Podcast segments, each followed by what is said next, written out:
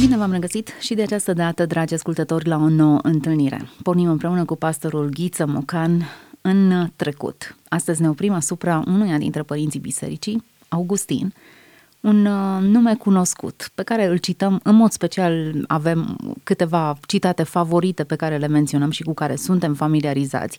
Însă astăzi ne oprim asupra unui fragment din Confesiuni. Înainte de a vedea fragmentul, haideți să îl cunoaștem mai bine pe acest personaj.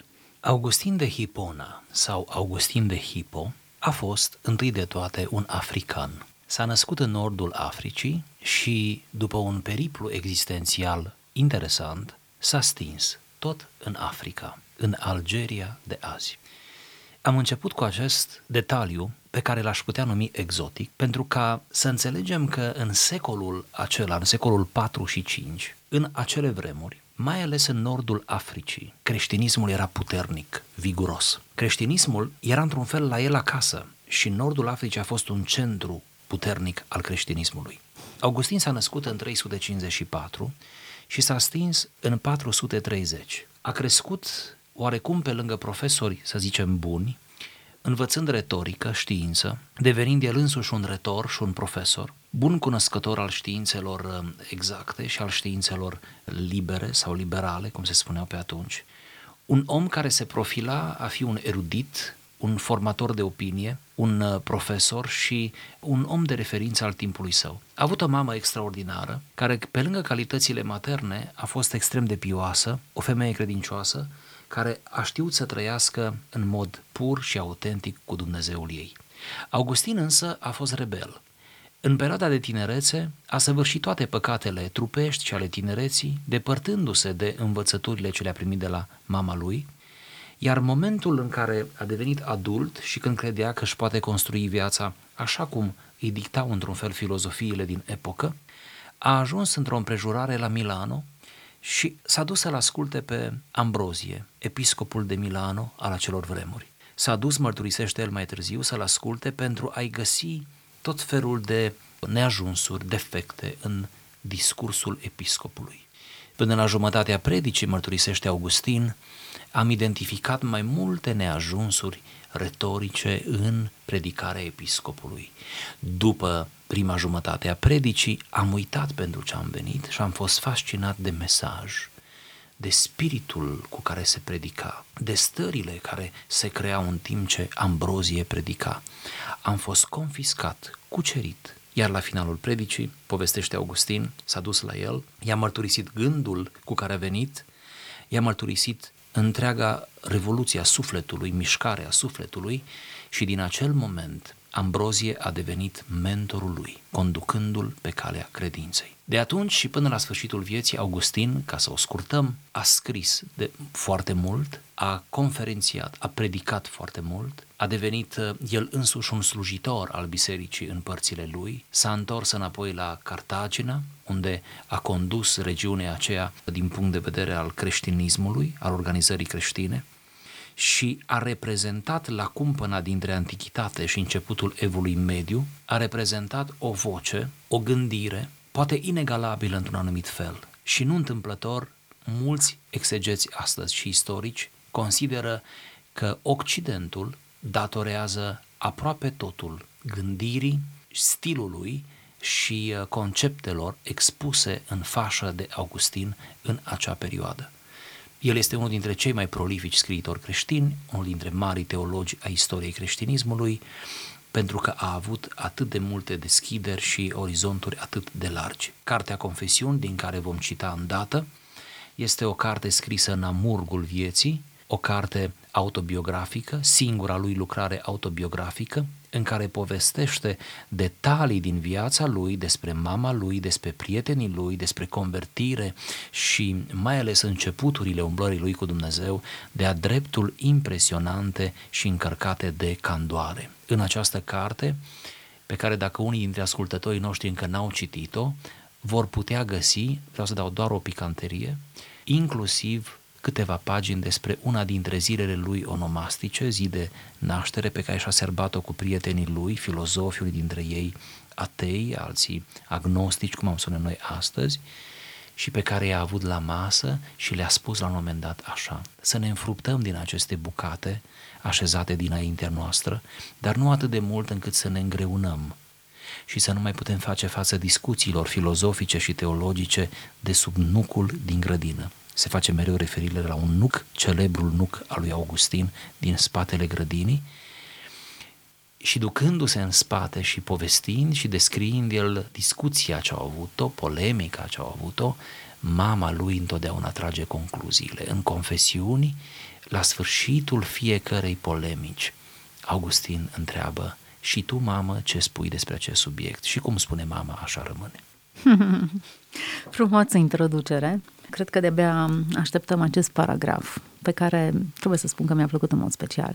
O, Doamne, te iubesc nu cu o conștiință plină de îndoială, ci cu una sigură. Ai lovit inima mea cu cuvântul tău și te-am iubit. Dar și cerul și pământul și toate cele ce sunt întrânsele de pretutindeni îmi spun să te iubesc și nu încetează a grăi tuturor că ei, necredincioșii, nu au niciun fel de scuză pentru necredința lor. Tu însă, mai vârtos, te vei milostivi de acela de care te arați milostiv. Altminter, cerul și pământul înalță surzilor laudele tale.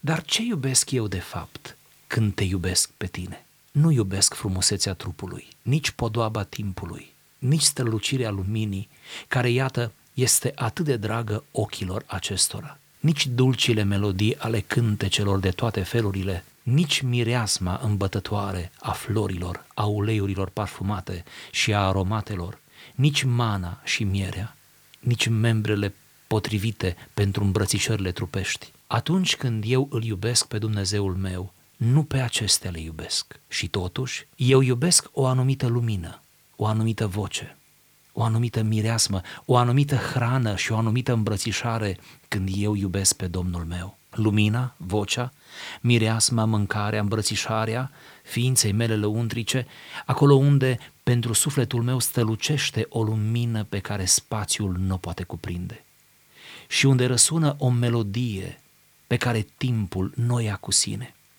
și unde adie un parfum pe care suflarea vântului nu-l risipește și unde se simte gustul unei mâncări pe care lăcomia nu-l micșorează și unde există îmbrățișări pe care sărutarea nu le desparte. Iată ce iubesc eu când iubesc pe Dumnezeul meu. Frumos text, frumoasă declarație de iubire, frumoasă descriere a iubirii. E aproape, mi se pare, destul de greu să vorbești pe marginea unui asemenea text. Pare că o strici textul. Exact, exact acest sentiment am. Sunt atât de bine articulate cuvintele.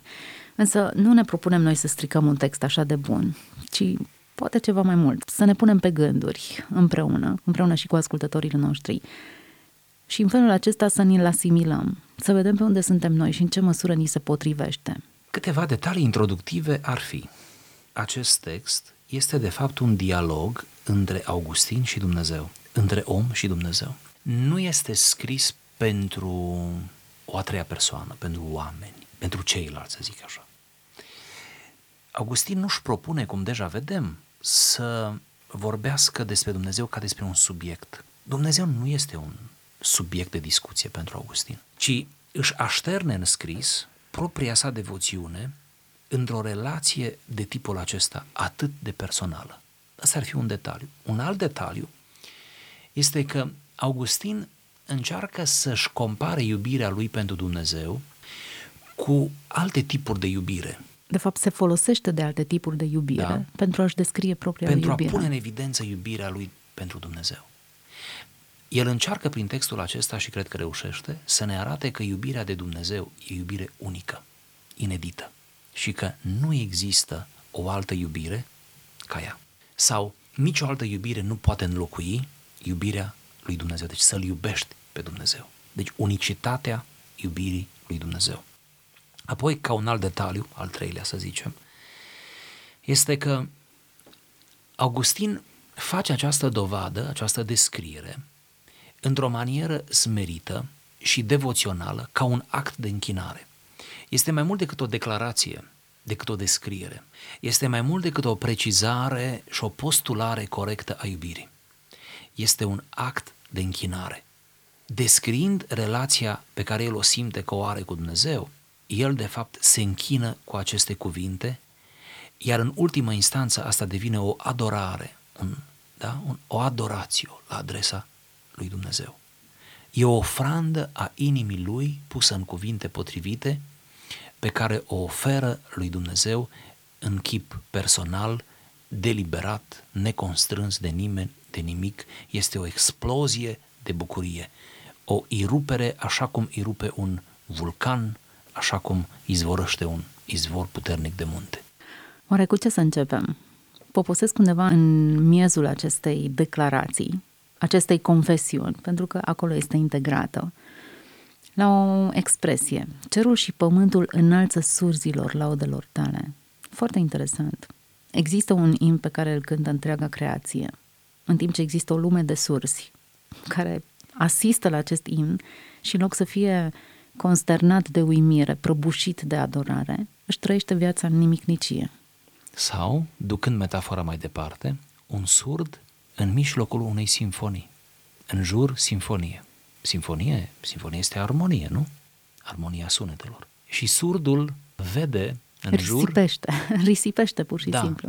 trec sunetele acelea pe lângă el, nu sunetele, sinfonia, ca să ne înțelegem, și surdul nu vede decât niște mișcări energice de brațe, nu vede decât o mimică, vede atâta strădanie și atâta notă și partitură, vede atât de mulți oameni acolo, implicați în actul artistic, îl vede pe dirijor, ca pe unul care dă din mâini, și nu înțelege nimic, nu aude. Asta este de fapt metafora. Există o sinfonie a creației, există o muzică a sferelor, cum spuneau antici, pe care omul fără Dumnezeu, zice Augustin, nu mai aude, pentru că omul fără Dumnezeu surzește. Își pierde abilitatea de a asculta elogiul pe care creația îl aduce înaintea de Dumnezeu. Ca să lărgim puțin sfera, trebuie să știți că în acea perioadă și multă vreme după aceea, mai puțin în timpul nostru din nefericire, exista o viziune holistică asupra mântuirii și asupra devoțiunii, a închinării. Noi suntem adesea reducționiști, noi cei de azi, și credem că închinarea înseamnă numai rugăciune sau înseamnă că ne rugăm noi, când mă rog eu sau că ne rugăm noi sau cei care împărtășesc convingerile ca și mine. Biserica noastră sau comunitatea noastră sau familia noastră sau noi. Destul de mult ne-am privatizat devoțiunea. Destul de mult. Din cauza aceasta ridicăm din sprânceană. Suntem uneori uh, frustrați de diferențele de expresie religioasă din alte spații, din cauza aceasta. Când ne socotim dealeri unici pe piața mântuirii. Cum ar veni a deține monopol, exact. Mm-hmm. Doar exact. noi distribuim. Ei, iată, în primele secole ale creștinismului, cum leșa de bine primelor secole, când vorbim de o creștinătate neîmpărțită, confesional mă refer, iată că ei reușeau să rezoneze mai bine cu Universul. Și pentru acești scriitori, cum și Augustin cu prisosință, Universul reprezintă un tot unitar, iar noi, noi oamenii, noi închinătorii, suntem parte din acest univers, din casa mare a lui Dumnezeu, o icumene din casa mare a lui Dumnezeu. Invitația lui Dumnezeu pe acest pământ pe care nu noi l-am creat, ci ne-am trezit pe el și plecăm de pe el și pământul continuă să se învârte, să nu uităm asta, că după ce eu voi închide ochii, nimic cosmic nu se va întâmpla, deși ar fi interesant să se întâmple, dar nu se va întâmpla. Viața va merge înainte, radioul va merge înainte, toate în cele în care eu am fost implicat vor merge înainte și încă mai bine de cum au mers cu mine, fără îndoială. Deci, iată, nimic nu se modifică, în vreme ce din perspectiva aceasta amplă, holistică, ă, creația nu obosește să-L laude pe Dumnezeu și este parcă o concurență, priviți la psalmiști, la psalmi, o concurență între creație și creator și creatură între oamenii care îl laudă pe Dumnezeu. Psalmiștii de multe ori spun, dacă bat din palme, nu? Ce, ce metafore frumoase, bat din palme copacii, dacă munții laudă pe Domnul, dacă izvoare, dacă animalele, dacă totul dă slavă, hai și noi. Cumva, creația iese mai bine din povestea devoțională decât ieșim noi, așa ca să finalizăm în sfârșit noi de-abia ținem pasul cu creația. Și acum veți spune, da, creația este mai bine pentru că ea răspunde în mod mecanic și așa este, răspunde într-un chip, într-un fel mecanic în închinare uh, lui Dumnezeu. Pe când noi trebuie să ne punem propria voință la, la bătaie, noi trebuie să ne călcăm în picioare pe noi înșine, mă refer natura noastră căzută. Eu întotdeauna mi-am pus întrebarea, habar n-am dacă e eretic sau nu acest gând, dacă nu creația pricepe mai multe decât pricepem noi, pentru că folosea alegoria aceasta, boul își cunoaște stăpânul, își recunoaște autoritatea, știe de unde mănâncă, are anumite, dincolo de automatismele, ok, e un, un uh, reflex până la urmă. Eu cred că există o anumită relație și reacție. Întreg universul suspină așteptând izbovirea de sub Sigur. starea aceasta. Totul freamătă, totul știe, totul cunoaște. Sigur. Și din nou revenim la o concluzie că până la urmă problema cea mare este omul. Omul care greu se prinde. Omul care greu înțelege despre ce e vorba. Omul care greu se avântă în acest uh, demers devoțional. Ne-am oprit la sursi, dar puțin mai devreme, pentru că se ajunge acolo la sursi, printr-un, printr-un pasaj. Cerul și pământul și toate din jurul nostru ne îndeamnă să-L iubim, doar atât că sunt unii surzi care nu aud acest îndemn, dar nu sunt surzi din naștere, ci sunt surzi pentru că vor să fie surzi, așa cum spune Augustin, Um, lucrurile acestea le grăiesc necredincioșilor, care nu au niciun fel de scuză pentru necredința lor.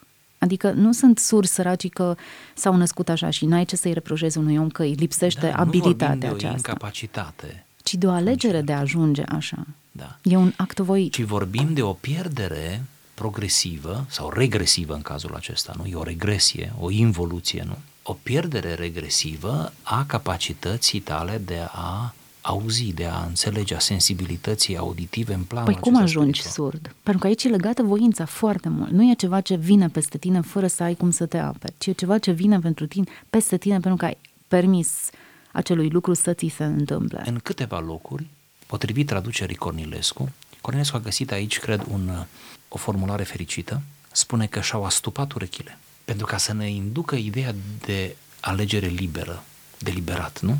Un act deliberat mi-am astupat urechile. Avem semeni de noștri, toți avem astfel de semeni, pe care îi prețuim, care de altfel sunt oameni minunați, care nu vor a citi din Biblie, nu vor a asculta cuvântul, nu vor a veni la biserică decât la ocazii speciale, care nu vor a se imersa în realitatea mântuirii sau în oferta ei. Se țin departe pentru că simt ei că poate deveni riscant. Adică odată intrat, odată auzind, odată lăsându-te fascinat, va trebui să-ți schimbi viața, va trebui să iei niște decizii pentru tine, să te aliniezi după alte paradigme, moralmente vorbind și spiritualmente vorbind. Și omul fuge de schimbare. De unde e surzenia? Asta poate fi unul dintre răspunsuri. E o surzenie voluntară, o astupare a urechilor, o denaturare a voinței, nu spun o amputare a ei, o denaturare a voinței, tocmai pentru că omul fuge de schimbare omul se teme de propria lui schimbare, o vede imposibil, o vede grea sau o vede prea costisitoare în raport cu ce poate să-i ofere lumea imediată, plăcerile de o clipă, etică. Discuția noastră despre simfonia naturii, despre surzenia oamenilor, e plasată în mijlocul unei declarații de iubire. O declarație de iubire pe care o poți face dacă auzi, dacă auzi acest sunet care te îmbie, dacă conștientizezi chemarea de la celălalt capăt al polului. Așa este. E aproape, mă gândeam acum, ca și în cântarea cântărilor. De altfel, sunt pasaje în confesiuni care seamănă, seamănă foarte bine. izbitor, ați observat, cu cântarea cântărilor. Este chemarea lui, receptată entuziast de ea. Apoi este îngrijorarea ei, teama de a nu-l pierde, receptată în mod gentil de el. Este această gemănare între gentilețe și entuziasm, care descrie de altfel bucuria iubirii, exuberanța iubirii. Faptul că iubirea, iubirea în sine ca și concept, atunci când e trăită, declanșează în noi sau evidențiază în noi cele mai adânci trăiri posibile ale sufletului omenesc. Iar când această iubire este aplicată în relația verticală între om și Dumnezeu, ea atinge realmente apogeul, are toate ingredientele să atingă apogeul, în condițiile în care omul își destupă urechile, omul este receptiv, omul e învățabil, dorește să experimenteze pur și simplu această iubire. Îmi place pasajul acesta în care Augustin nu se sfiește să placeze niște interogații. Până la urmă urmei, cum iubesc eu? De fapt, toate aceste comparații și asocieri și disocieri cu o iubire omenească, în termeni în care noi înțelegem o iubire omenească, nu e de fapt decât o perpetuă interogare. Cum sunt eu? Ok, nu sunt nici așa și nici așa. Nu iubesc nici în felul acesta, ci mai mult în acest fel cred că mă apropii de Dumnezeu. Augustin reușește să facă o introspecție profundă. Noi uneori, asta și din cauza că trăim epoci sau vremuri prea pragmatice și nu ne mai luăm răgaz. Vezi? Astfel de texte nu au putut să iasă decât din pana unui om, din condeiul unui om care a avut răgaz. Acum ce spune asta e un lux, nu? Să ai răgaz. Un postmodern ar fi scris altfel iubirea aceasta. Poate n-ar fi scris. Aș fi... Un SMS tot ar fi trimis. Bun, ar fi scris într-un SMS pus într-un SMS, dar poți să pui un SMS alături de un asemenea text. Aici este un răgaz, un răgaz. Această introspecție se naște din multe meditații, asta încercam să spun, să-ți iei timp pentru tine, cu tine. Asta nu e o producție teologico-literară scoasă din, nu știu, din vârful limbii. E ușor a scrie versuri, spune Eminescu, că nimic nu aia spune, și rând cuvinte goale ce din coada o să sune. Aici nu e vorba de așa ceva, asta trădează. De, de asemenea introspecție sunt capabili numai oamenii care își iau acest răgaz. Și acum să mă justific. Noi când atingem momente entuziaste de iubire față de Dumnezeu și de relație cu Dumnezeu, noi, când le atingem, suntem bucuroși că ele au existat sau ele există. Și vrem din nou și din nou și e normal, e legitim. Și tot vrând din nou și din nou, într-o bună zi ne vom trezi că ne întâlnim cu El față în față și atunci vom fi ca El. Deci, când avem astfel de momente, ne bucurăm că El există, le savurăm, am vrea să spunem clipei, rămâi, ești prea frumoasă și ne dorim din nou și din nou, mai profund, mai ceea ce e legitim. Puțin dintre noi, în astfel de momente, pe astfel de piscuri ale spiritualității și devoțiunii, ne oprim în loc și ne întrebăm, de ce oare simt eu așa cum simt? De ce oare iubesc eu așa cum iubesc? Augustin se întreabă în spatele textului ceva de genul, oare nu sunt eu idolatru în felul în care te iubesc pe tine? Oare nu te iubesc pentru că e o întârguială mentală, ca și cum tu îmi faci mie atâta bine și cum să nu te iubesc? Aproape că, aproape că e logic să te iubesc. Oare, auzi, să-ți pui sub semnul întrebării o stare maximală din punct de vedere spiritual, în loc să o trăiești, să te bucuri de ea și să o, o faci să dureze, să o perpetuezi. Să-ți pui sub semnul întrebării. Este ca și cum la nivel conjugal să coborâm mai cu picioarele pe pământ, ca și cum la nivel conjugal eu ca soț mă întreb și aș face bine să mă întreb din când în când de ce o iubesc eu pe soția mea, de ce o iubesc și să încerc să umblu la aceste motivații da, care nu mi-apar imediat în analiză, trebuie să mă gândesc de ce o iubesc și să găsesc în prima fază argumente destul de prozaice, destul de, da, că gătește bine, că se ocupă de mine, că e gentilă cu mine, că când vede că n-are cu cine nu mă mai contrazice, știi? Mă las așa să revin singur, pentru detalii.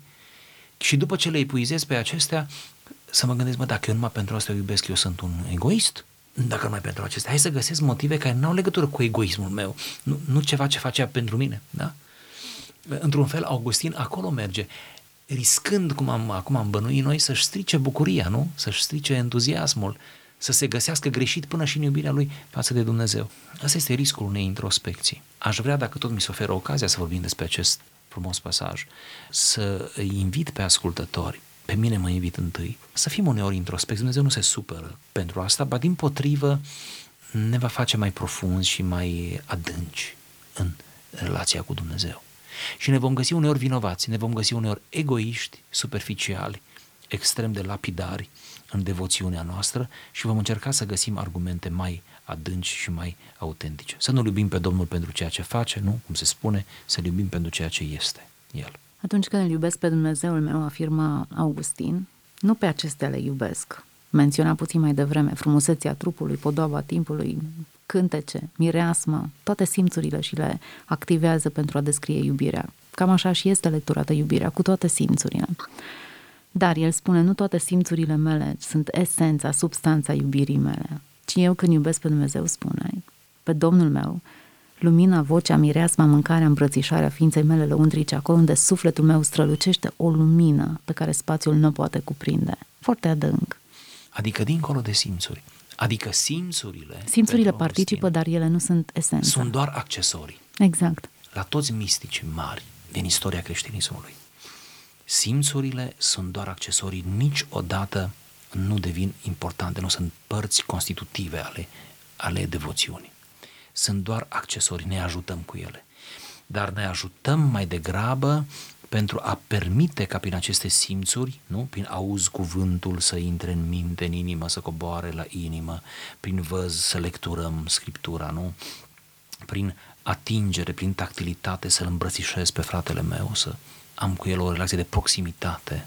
Da? Adică pun la bătaie, toți punem la bătaie simțurile și doar noi ne relaționăm cu realitatea din jur prin simțuri. Normal, ne vedem, ne auzim. Sigur, sigur. Dar acestea nu sunt decât niște accesorii care trebuie să clădească ceva în noi. Și el zice, da, este sinfonie, dar vinaia pe dinăuntru, da, este lumină, dar mă luminează lăuntric, cum spune el aici, nu? În citatul nostru. Da, răsună o melodie, da, este un parfum, este un parfum, dar e un parfum care nu se risipește. Auzi, suflarea vântului nu-l risipește. Este un gust, ca un gust a unei mâncări, când mă înfrup dintr-o mâncare, dar pe care lăcomia nu-l micșorează gustul. Adică pe măsură ce mănânc gustul, gustul rămâne. E o Îmi place această perpet. ilustrație. Mănânci ceva ce-ți place, dar lăcomia îți pervertește gustul. Da, da. Lăcomia te face rapace, te, îți ia gazul. Nu, e un gust, e o mâncare, spune el, pe care o savurez mereu și mereu, cu aceeași intensitate, care îmi produce același efect. Dacă aceste simțuri rămân poarta spre ceva, impresia pe care o lasă nu e perenă. Dacă ele însă le devin un scop, lăcomia distruge totul. Prin urmare, nu senzația, faptul că mă simt bine în prezența lui Dumnezeu, faptul că aud, văd, pipăi, sunt uh, argumentele care mă fac să rămân și să iubesc, ci lumina care strălucește în interior, până la urmă, esența ființei lui Dumnezeu. Cine este acest Dumnezeu despre care înalță simfonii natura și planetele? Cine este da. Dumnezeul care depășește puterea mea de înțelegere? Nu eu hrănesc simțurile, spune Augustin. Nu le îngraș simțurile. Nu, ca să citesc din Pavel, por de grijă de firea pământească ca să-i stârnesc poftele. Uh, nu, ci pun la lucru, ca pe niște unelte, aceste simțuri, date tot de Dumnezeu, ca să-mi adun în suflet. Ce interesant, nu? Prin poarta aceasta materială, a materiei, care ține de materie, a viețuirii noastre trupești, să adunăm în suflet, în realitatea noastră imaterială, să adunăm toate ingredientele care să poată da drumul la simfonie, la parfumul îmbătător, la mâncarea delicioasă. Uneori îi vezi amprentele peste tot, alteori îi auzi șoapta. Uneori îl simți așa de aproape, că îi simți suflarea undeva în ceafă. Dar alteori nu se întâmplă niciuna din lucrurile acestea.